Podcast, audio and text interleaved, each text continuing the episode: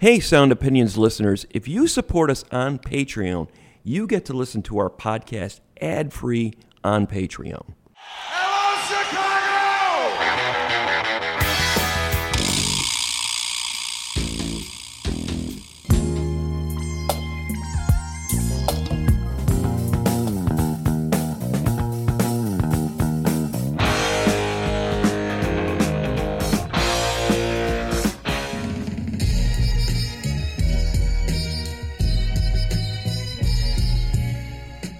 You're listening to Sound Opinions, and this week we're sharing our favorite songs about breaking free. I'm Jim DeRogatis. And I'm Greg Kot. We'll also pay tribute to Lee Scratch Perry, who died last week, and hear from some of our listeners. But first, at long last, we have a new Kanye West album to review.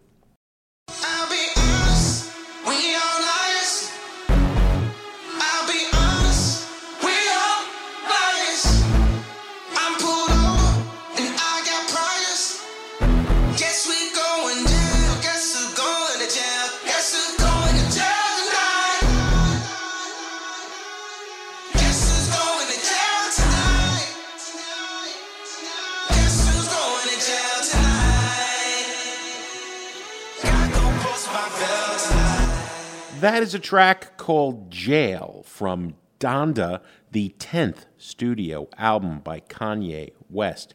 Greg, it's always a challenge. You and I have covered Kanye West since he was a kid, putting mixtapes in our hands. How much do people need to know about this guy? Uh, they know him primarily, I think, for uh, controversial uh, antics in public and weird utterances and all sorts of stuff the tabloids love. We know him as, uh, over the course of his first five albums between 2004 and 2010, reinventing sonically hip hop in many ways as one of the most talented, daring, and adventurous producers uh, that the art form has ever seen. There have been five albums since those 1st five, this being the 10th. Um, you know, and he introduced it with these big listening parties at giant stadiums. Sometimes he stayed at the stadium for quite a while afterward, working on the album in the stadium, tinkering until the last minute. Nobody was sure it would actually come out when it did, but Sure enough, it surfaced the day after a giant party at Soldier Field uh, where the Bears play. In the middle of the field, he built a, a replica of his childhood home with a giant cross on top of it, and then brought out some people to uh, hang out on the porch with him.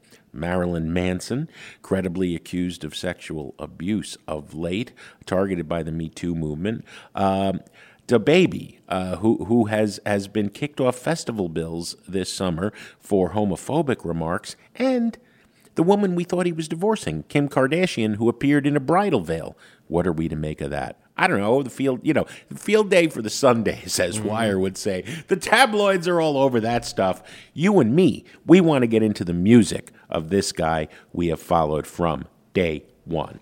Here is a song called Jesus Lord by Kanye West from Donda. Tell me if you know someone that needs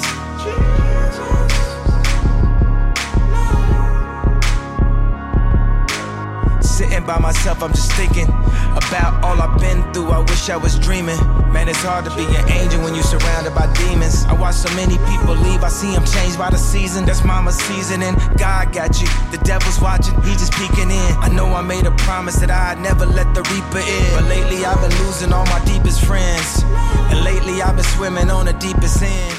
That is Jesus Lord, a track from the new Kanye West album Donda, which is named after his mother, a uh, profoundly influential English professor in Chicago Both for many, many years, an educator. We both talked to her. Yep. What an incredible lady when he was on his way up. Wonderful woman, single mom, basically raised Kanye on her own, and uh, and then passed away in 2007. Now, I think you can divide Kanye's career in pre-Donda and post-Donda. Yeah. That is my personal theory on on Kanye's evolution as an artist. I would Um, second that, She had a Kot. hugely positive influence on his life in many ways, and that anchor is gone.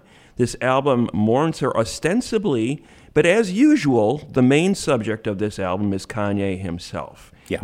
That's typical Kanye, naming the album after his mom and then really focusing on what his mother had to say about him. You know, it's kind of like, which he actually does when he pulls a quote from his mom. She, her voice is actually on the album talking about Kanye. Yeah.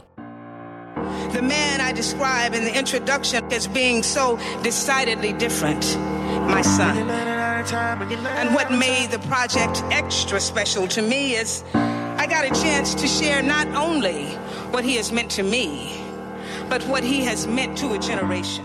Kanye can't talk enough about himself. He spends, as you said, 104 plus minutes talking about himself on this record. Now, I, I don't want to belittle that at all, but here's the thing. One of the things that was most attractive to Kanye, two things actually, the way he was able to use beats on his records, his inventive use of drums, and his inventive use of Dusty's samples. And on top of that, you had this sort of regular guy coming out of a middle class upbringing in Chicago and owning up to it, eh, eh, saying what that was, what that felt like, a young African American trying to make his way in the world. And now we are left essentially with a record without any beats on it. There's very little drums. There's very Yeah. little innovation rhythmically. There's none of those Dusty's samples that he was so known for early in his career. Well, well, well, yeah, but, but there were also violins early in his career. Oh, he and, did everything. You know, I mean, he was, a, you know, the Lush Productions. What amazes me, Jim, about this record in many ways, uh, four or five producers on each track, including Kanye. Mm. Yeah. And we get a very, to me, a very uh, samey sounding record. How can 27 tracks sound so much alike spread over this vast expanse of, of uh, digital tape, whatever you want to call it?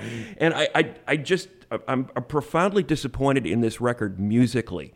I always try to divorce Kanye from his personal past and just judge it on the music. And one thing you have to say about Kanye, especially early in his career, he made great music. Whatever you thought Yeah. about him, the records were great. those now, first, those first five albums super reinvented yeah, hip hop. You know, yeah. obviously he's done some dumb things personally, said some dumb things But I, you know, and I want to clarify: when we say dumb things, he has been a jerk in public Well, in a big way, but he has never been an abuser or or or uh, spewing hate.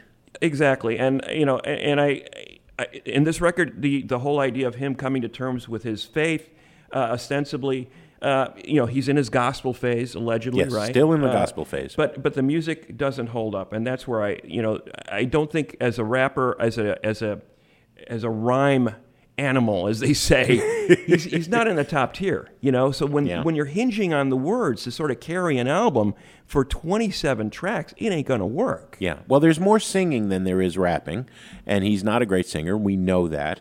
Um, I think I like it a little bit more than you. I would say it is his best album since My Beautiful Dark Twisted Fantasy in 2010. But that wasn't a great album. I think the last masterpiece was 808s and Heartbreak. Um, you know, it, is better than what he has given us uh, between 2010 and 2021.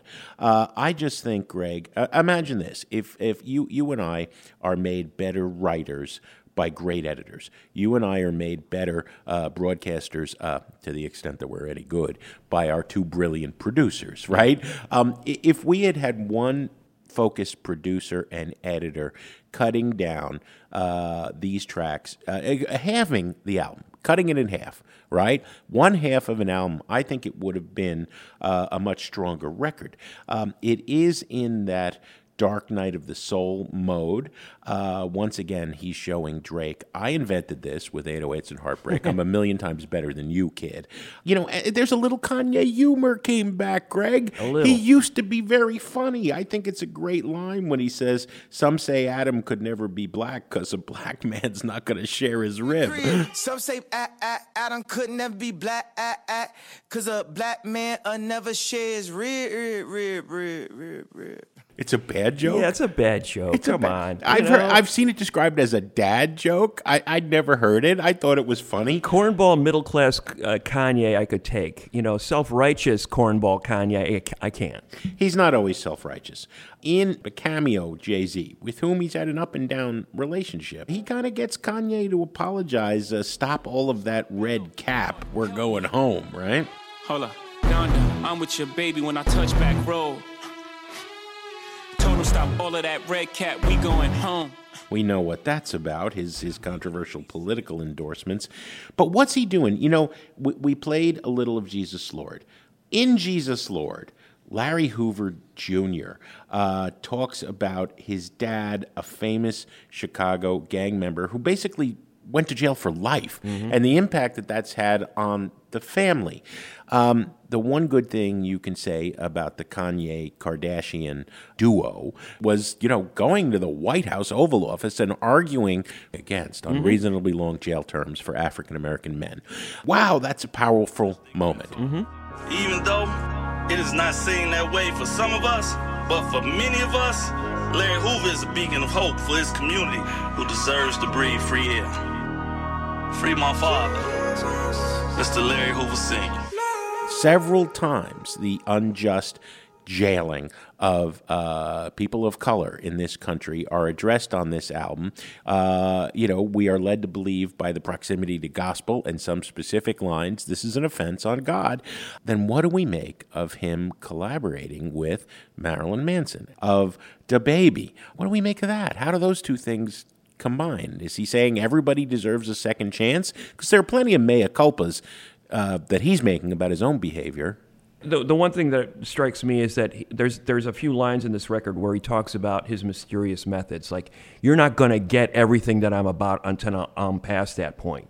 Mm-hmm. You know, I'm, I'm when I've moved beyond it, that's when it'll become clear what I've done. But I'm kind of thinking I'm sort of beyond you at, at this point. I'm like really? I, I'm not.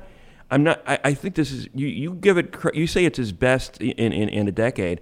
I would put this. I would rank this at the very bottom of his records. I just find it a completely self-indulgent mess. Well, Greg Kot misses the old Kanye. That's what we think of Donda, but we want to know your thoughts. Tell us in our Facebook group our Patreon community, or leave us a voice message on our website, soundopinions.org. We're going to play some of those a little later. But next, we'll share our favorite songs about breaking free. That's coming up on Sound Opinions. Been in the dark so long, don't know what the light We're back, and today we're sharing our favorite songs about breaking free. That is right, Mr. Kot. This week marks one year since Team Sound Opinions, you, me, Alex Claiborne, and Andrew Gill struck out on our own as an independent production, and uh, we feel pretty good about it. People are still enjoying the show, they are supporting it. We cannot thank you enough. We thought, hey, it's a year, okay? Let's do our favorite songs, tapping into that feeling both invigorating and a little daunting, of setting off on your own, of breaking free with your past. And I will start us off. You saw where I was going first, and the first thing you said is, Are you going to talk about the video? I want to break free by Queen. Um, you know, I, I, was a huge Queen fan up to and including jazz, and then I eh, when I was a real young kid, and then high school when jazz came out, and then I fell off a little bit. So I will confess, I was unaware of the video for I Want to Break Free. I was I, I didn't like The Works, the album in 1984 that this song came from. And I was thinking about it and I saw it referenced as as a great anthemic tune about breaking free and that's the we're doing songs about breaking free. It's right there in the title. And boy, it is a great song. You know, in that classic Queen way. I mean, dial an anthem up, all right? It's big, it's mm-hmm. bombastic. I want to break free. I want to break free from your lies. You're so self satisfied, and I don't need you. Um, the video uh, according to the lore in Queen biographies and such, Roger Taylor, the drummer, suggested that the band members all dress in drag for a parody of a British soap opera, and it's very, very funny. Um, Freddie Mercury uh, did not come out of the closet as a gay man until he was on his deathbed from AIDS. It was such a tragic story. And, you know, the levels at which you can hear uh, this song when you know that, mm-hmm. um, you know, about a man saying, I want to be free to be who I am. I do not want to live a lie. Um, you know, adds a whole other level of uh, of anthemicness, if you will. Mm-hmm. right? It's an inspiring tune. It's Queen at its best. I Want to Break Free by Queen. I want to break free.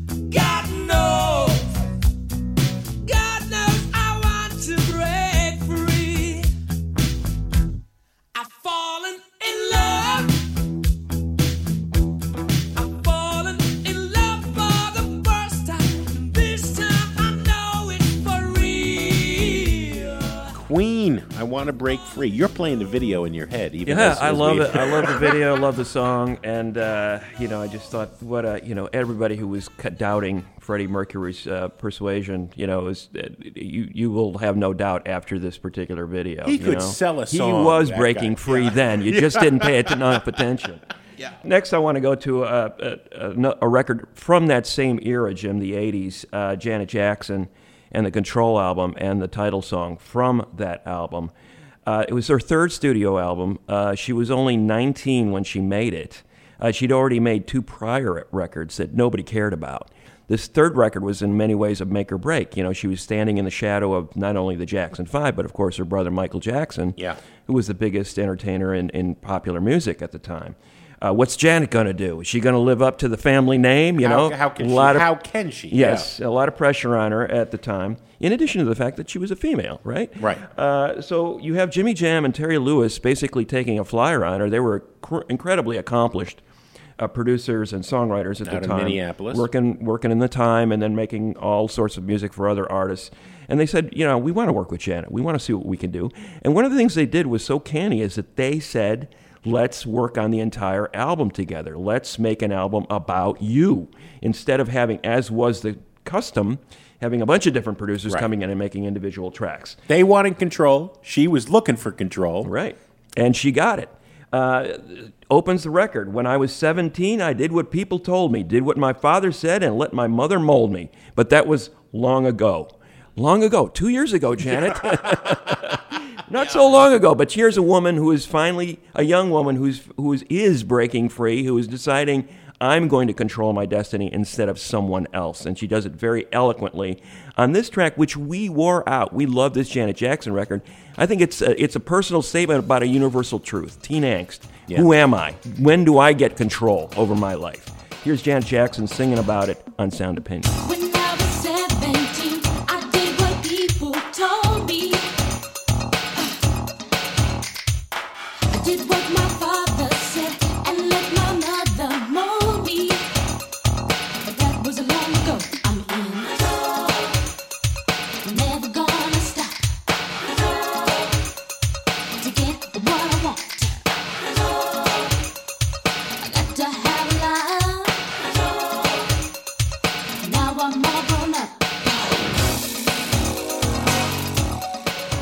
Janet Jackson, Control. I will tell you, only listeners, if you don't tell anybody else, we did a fantastic interview with Jimmy Jam that's coming up on this show very soon. Indeed. Um, I'm going to go to another classic, Greg. I almost feel guilty playing it because it is such an obvious choice. But you want to talk about songs about freedom. Uh, won't you help me sing these songs about freedom? Because all I ever have are redemption songs. Wow. Uh, many people say it is Bob Marley's greatest song. I don't know about that. I, I have about 28 on my, like, uh, contending uh, all tied for number one. Uh, but Marley um, had apparently recently discovered he had cancer. It would, of course, claim his life. Um, so, adding to uh, a theme that runs through all of Bob Marley's work, uh, the struggle for African emancipation. Uh, he's quoting Marcus Garvey in the song uh, Emancipate yourself from mental slavery. Uh, none but ourselves can free our minds. Um, he is also realizing that he's about to be freed from this mortal coil. And it was always a very complex stew of musical influences that went into Marley's music. Uh, You know, along with being, uh, as a young musician in Jamaica, uh, a key part of the uh, ska scene that becomes reggae. You know, um, he, you know, he, he was a huge fan of Bob Dylan, and this is Marley in Bob Dylan mode, the troubadour with the acoustic guitar. It is. I, I- I'm like already emotional because I get to hear this song again. Bob Marley, Redemption Song. Won't you help to sing these songs of freedom? Cause all I ever have redemption songs, redemption songs. Emancipate yourselves from mental slavery. None but ourselves can free our minds. have no fear for atomic energy, cause none of them can stop the time. How long shall they kill our prophets while we stand aside and look? Ooh, some say it's just a part of it. We've got to fulfill the book. That is Bob Marley with Redemption Song. You know, it is. It's a it's a spine-chillingly great song. Unbelievable. The way Bob delivers it, and timeless song as well. Speaking of timeless, Lou Reed, a man with uh, a song for every notion, every emotion, everything you can possibly think of. No matter how complicated. He has a song for this moment too, from the Velvet Underground's third self-titled 1969 album. It's a song that's kind of buried on side two. It's not considered one of his great songs. It's kind of just uh, another song on a very good record. And uh, I beg to differ with that. I, I you spend a little time with it. First of all, it's got an incredible melody. It's one of those a- instant anthems you can sing along with very quickly. And of course, as with many things, Lou, uh, it gives an impression of being one thing when it may, very much a different thing. Uh, I'm set free. Well, he is free, and Yeah. he must be having a great time. Oh, no. Uh, that's not Lou. He's going to tell you what free. What does free actually mean?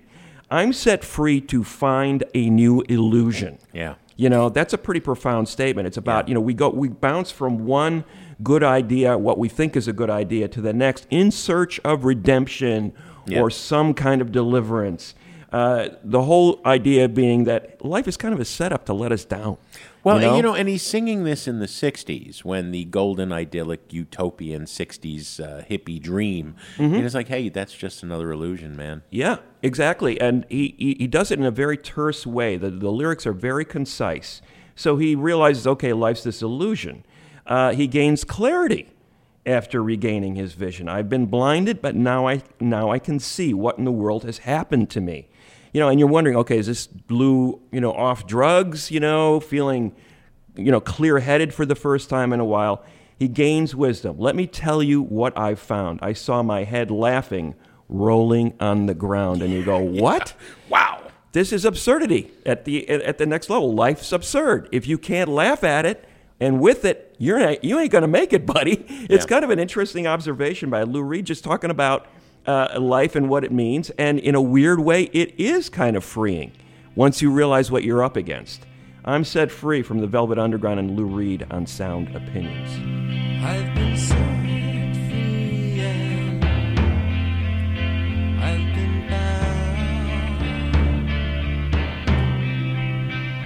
Let me tell you, people, what I found.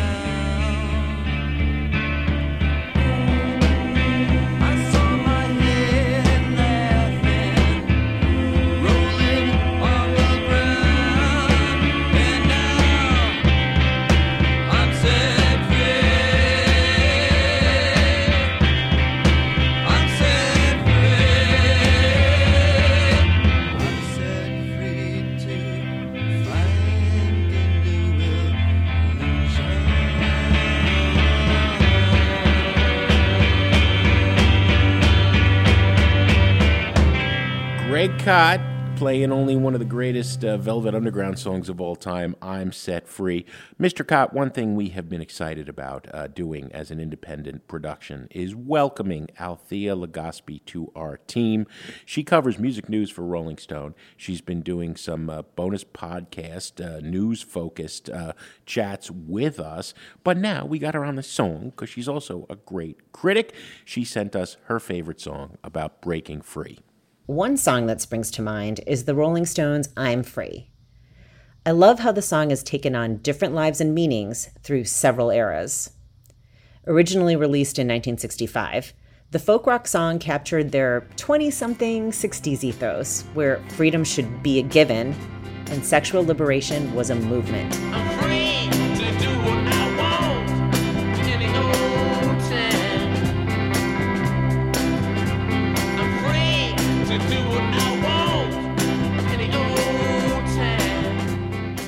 their 1995 stripped version swings and has a more reflective intonation in lieu of youthful swagger.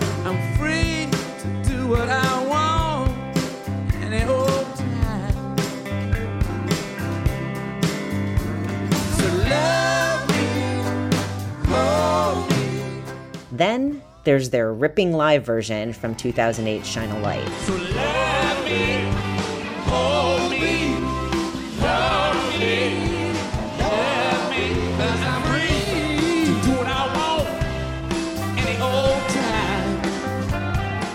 While the Stones have given their song new contexts through the decades, others have also put their own spin on I'm Free. The one I grew up with is the Soup Dragons 1990 reggae tipped version. Rather than a focus on breaking conformity shackles and sexual freedom, their remake imbued the song with personal autonomy.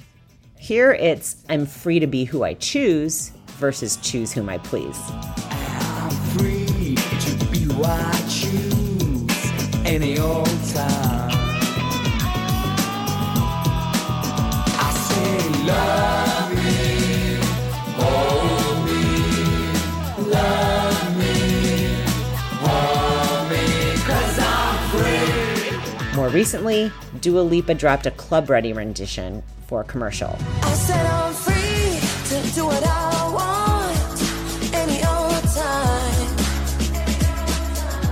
It's another iteration showcasing the timelessness of I'm Free and the enduring need for breaking free of the things that hold us back.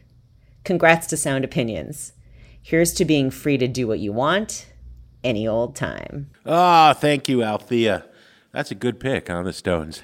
Absolutely, Jim. Let's turn to our listeners now. Do you have a favorite song about breaking free? Share it in our Sound Opinions discussion group on Facebook or in our Patreon community. Coming up, we've got one more pick each. Then we remember Lee Scratch Perry and hear messages from our listeners. That's in a minute on Sound Opinions. Well, I'm free again. And we are back. This week we're sharing our favorite songs about breaking free. Greg, for my last pick, I am going to Long Island. During the golden age of hip hop, Eric B. and Rakim, four really strong albums between 86 and like 92. The last one is uh, giving me my track, Don't Sweat the Technique, their last album, Teach the Children. And uh, great track driven by a sample uh, of James Brown's Hot Pants. When I initially uh, heard it, I was thinking, uh, concentrating on the politics in it. These two rappers are talking to the generation coming up behind them and saying, question everything. Question the White House, some very pointed remarks uh, to the president, uh, saying, you know, uh, question the wars we're involved in, the discrimination in the racial nation, and very dense verbiage and, and wonderful back and forth. Only when I printed out the lyrics, all four pages, did I stumble across this verse, which had never grabbed me then. But today, in the context of Teach the Children, it is like Greta Thunberg uh, talking to her generation and even younger, saying, question people, right? I'm going to teach you to question people. Nature's balance is way off balance. They tip the scale now. It's no more silence. The hole in the ozone layer is out of control, but they want to fight for more oil and gold. Question everything, including the forces that have us continuing to rely on fossil fuels that are destroying the only planet we have to live on. You know, Kanye West and Elon Musk uh, might be able to go live on Mars, but all the rest of us got this planet Earth and we're destroying it.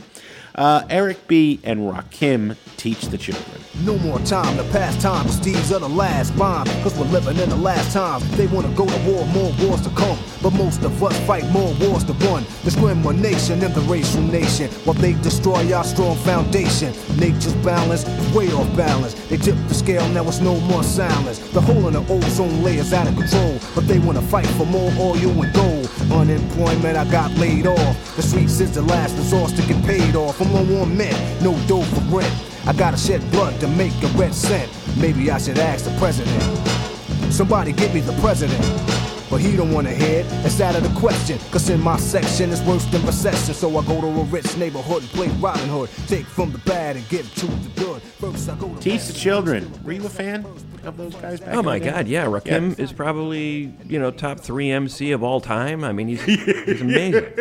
yeah, I agree. I just want to check. You got one more pick. I do. Uh, I want to go to uh, one of my favorite singers, who also happens to be my youngest daughter's favorite singer. Uh, we've been to a bunch of her shows. Florence Welch, aka Florence and the Machine.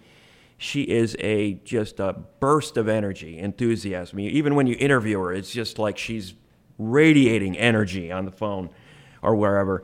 And uh, her debut album, right out of the box, hits you with a song called "Dog Days Are Over," which I think is uh, emblematic of her career, emblematic of her attitude towards life, emblematic of this theme about breaking free. Uh, Dog Days Are Over. She says the title was uh, inspired by a piece of uh, art that she kept seeing every time she would cross over the, the Waterloo Bridge in London on her way to the studio uh, in, in, in 2009 and, and said, you know, this kind of is talking about what I'm going through right now. She was uh, coming out of a bad relationship and suddenly realized she was in a new one where she was falling in love again and was just struck by this wave of happiness. And in typical Flo fashion, she uh, talks about this idea of not just being, you know, full of warmth and happiness, but being run over by a train and being hit by a bullet. That's what it feels like, you know, this, Yeah. this rush of like, wow, where did that come from?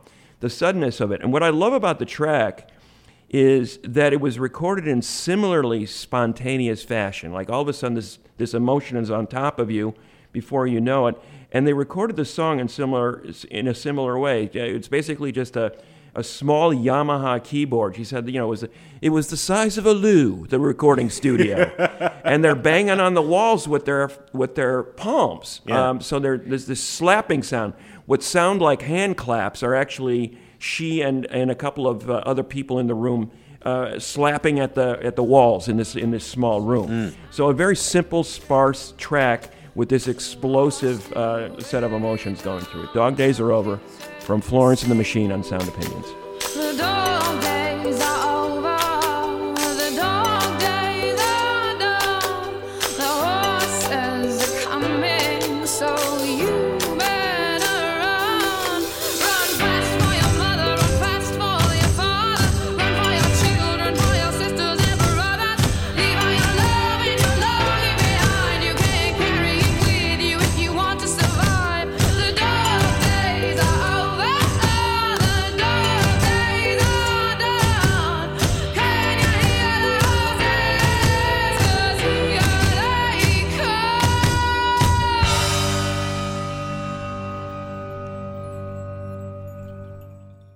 Dog Days Are Over from Florence and the Machine. That's it for our songs about breaking free.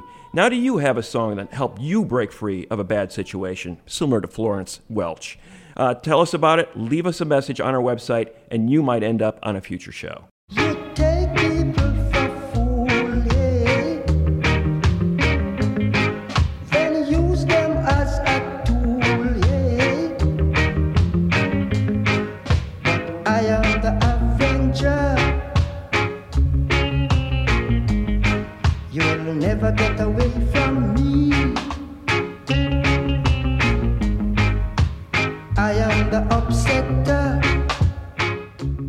Yes, that's a track called I Am the Upsetter, the aptly named leadoff track to our discussion about Lee Scratch Perry, the great reggae singer, producer, studio wizard uh, who died August 29th at the age of 85. I Am the Upsetter, you know, he was dubbing himself the Upsetter. He later became the Upsetter, the recording artist, the Upsetter, the band, the Upsetter, the recording label. He adopted that moniker for, for good reason. I mean, almost everything Lee Scratch Perry did in his career in Jamaica, starting in the in the late 50s and early 60s, was upset the norm. He Yeah. did not flow with the trends or he did not like being told what to do. a lot of the reasons he wrote "I Am the Upsetter" was his rebellion against Coxsone Dodd, the the producer who initially embraced him, and then Perry felt like he was being ripped off, that he wasn't getting his due. a, a, a strain throughout his career because when he signed in the mid 70s to Chris Blackwell's Island Records, he promptly branded Blackwell as, quote, a vampire sucking the blood of the sufferer. this is a man who, who later burned down his own Black Ark recording studio, Right. Uh, rather than let anybody else uh, uh, take it over. Well, the bad spirits had taken over, according to Yes, the yes. mythology. I mean, he's genius crazy in the same way that somebody like George Clinton is or um, Sun Ra. There are very few people Yes. in music that you can say just basically blaze their own path and don't really sound like anyone else. Well, it was Perry always- was definitely in that in that category. Always a question. how much of this is an act and how much of it is real? My favorite all time Scratch Perry quote it was only four tracks on the machine. He's talking about the, the recording machine. But I was picking up 24 from the extraterrestrial squad. I believe he said that. When he was living overlooking Lake Geneva Yeah. in Switzerland, No, you know, He, yeah, and he, and he would always play with interviewers. He would always get a you know, like he would talk like a you know a voice of a lion or a voice of an ape. You know, he Yeah. was very much like I'm in tune with nature. That's my only. Uh, that's the only thing I follow on the on this planet. God above all, and then you know God's creation on the planet. And Yeah. human beings were not high up on his list of most favorite favorite topics to well, talk when, about. when you're an alien, why bother with human beings? You know. So here's a guy who not only was a founding father of reggae and dub music in Jamaica, but by extension had a profound impact on uh, the origins of hip hop. Uh, you know, he's one of the his toasting style was a huge influence on rap. The evolution of dance music, even the lo-fi production of indie rock. You know, the whole idea that you could make records in your backyard on a four track tape machine using tape hiss as one of the elements in your recordings. I mean, they were noisy, abrasive, there were sound effects on those recordings.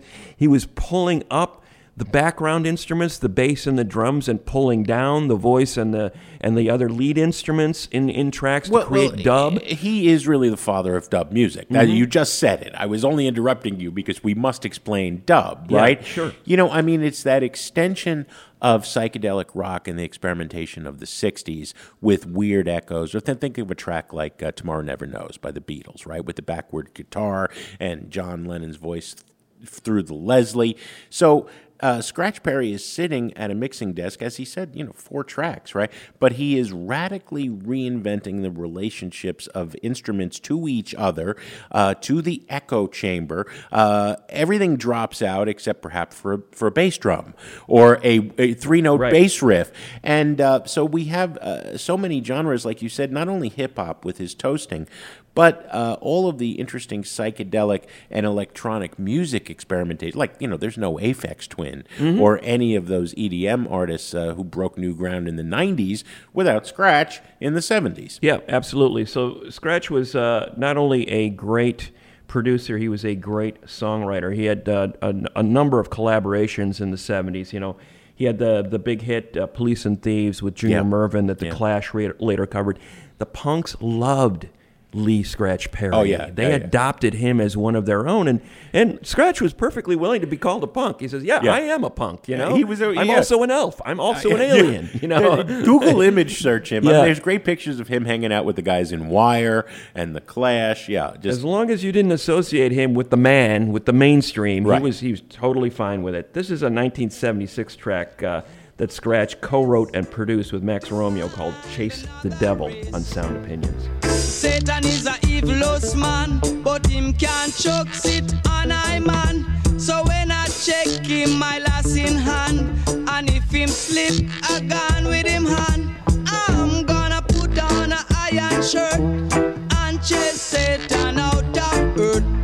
I'm gonna put on iron shirt and chase the devil out send him to outer space to find another race. I'm gonna send him to outer space to find another race. Oh yeah.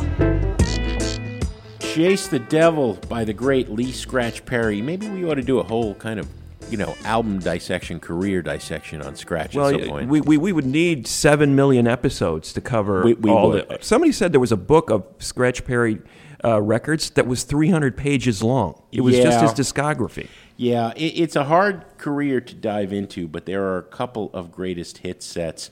And uh, I- you know, do you ever talk to him? Oh yeah. Oh my God, that was a difficult interview.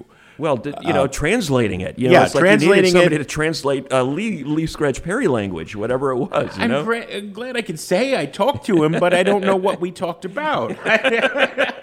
What's your favorite Lee Scratch Perry track? Share it with our listeners on the Facebook group. Leave a voice message on our website, like these listeners did. New messages.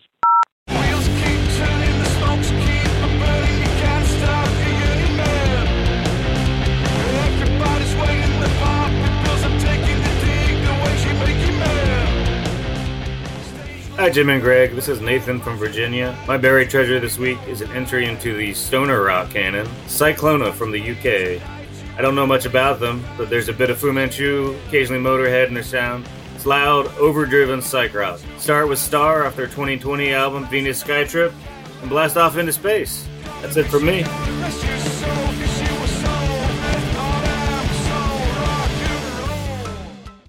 Thank you for taking my comment. I am Lorraine here in beautiful Cuyahoga Falls, Ohio. You inspired me to watch Woodstock 99. I was 18 with Woodstock 69, and I had the sentiment of anti war and justice. I knew that rolling around in the mud ugh, wasn't going to cut it. Of course, I love the music. When Woodstock 99 happened, I thought it would be more polished. I didn't even pay attention, and from the looks of it, it isn't. Joni Mitchell is a visionary, though I wanted to point out, not a journalist. She's wrote a sentiment that you could agree to. So I just wanted to point that out also. Thank you. Hi, this is Mike from Charlotte, North Carolina, and I just listened to your Woodstock broadcast. You guys referred to three Woodstocks the Woodstock 99, Woodstock 94, and Woodstock 69, the original. And you kept repeating the three Woodstocks, but you are leaving out that there was a fourth Woodstock.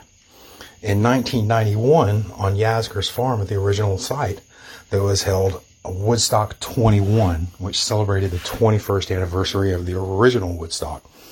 The shows included Arlo Guthrie, who was backed up by his son's band, who went on then to play their own set, as well as band out of New York called the Dharma Bums, uh, Blues Traveler, and Richie Havens also played there. Again, it was a three day event, basically, like the last or the original. But I was a little bit surprised to not hear you guys make any reference to that. Anyway, that's my comments. I hope it's interesting for you guys. And thanks for your show. I really enjoy it. Hey, Sound Opinions. This is longtime listener John Ross in Norwalk, Connecticut. I recently joined as a Patreon supporting member. I love the Desert Island Jukebox. After listening to your uh, interview with Alex Jervis from Bandcamp, I thought it was really interesting um, when you talk about the types of businesses that are disruptive in the music industry and truly supporting the artists. What would be your top five companies that are helping artists today in the best way possible? Thanks so much. I'll keep listening. Bye. just got done listening to the Latin American music special, and I was surprised that there wasn't a mention of Kali Uchis. Just to fly away. If you want it, you could take a private plane. A kilómetros estamos conectando. Y me prendes aunque no me estés tocando. and that there was a mention of Rosalia. Currently, I'm looking at Spotify right now and looking at the monthly listeners. Kali Uchis, who's from Colombia, uh, has about 300,000 more monthly listeners than Rosalia, who's from Spain. And personally, I wouldn't consider Latin American. I know it was Spanish music translated in the US, but I feel like Kali Uchis definitely deserved a mention.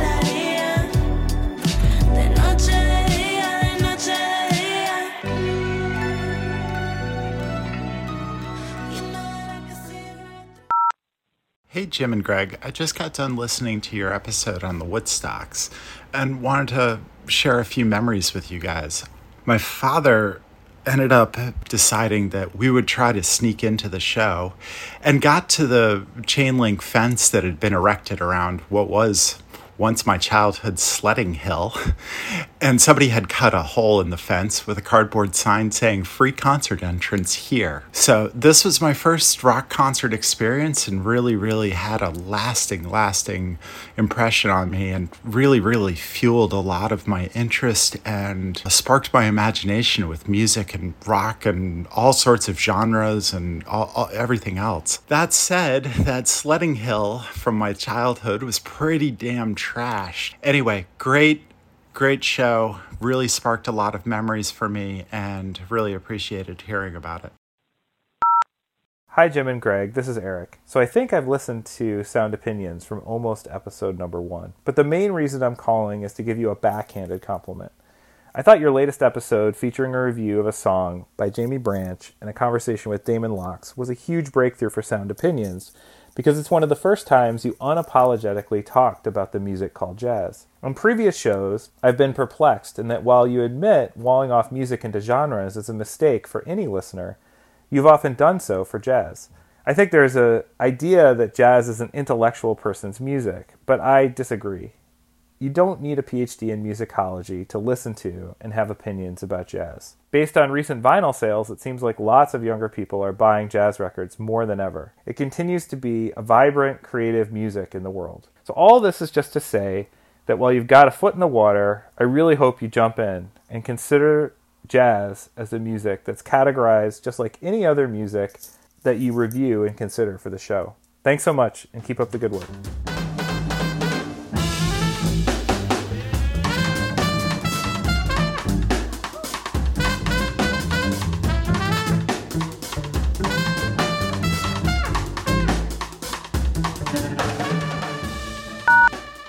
More messages. Thanks again to our listeners who sent us voice messages. We really appreciate it. We hear you. Many of you have told us you love to uh, have those messages on the show. Well, go record yours now. Soundopinions.org. We'll keep airing them. Greg, uh, what do we have on the show next week? Next week, Jim, we have an interview with the glam rock artist Art d'Ecco.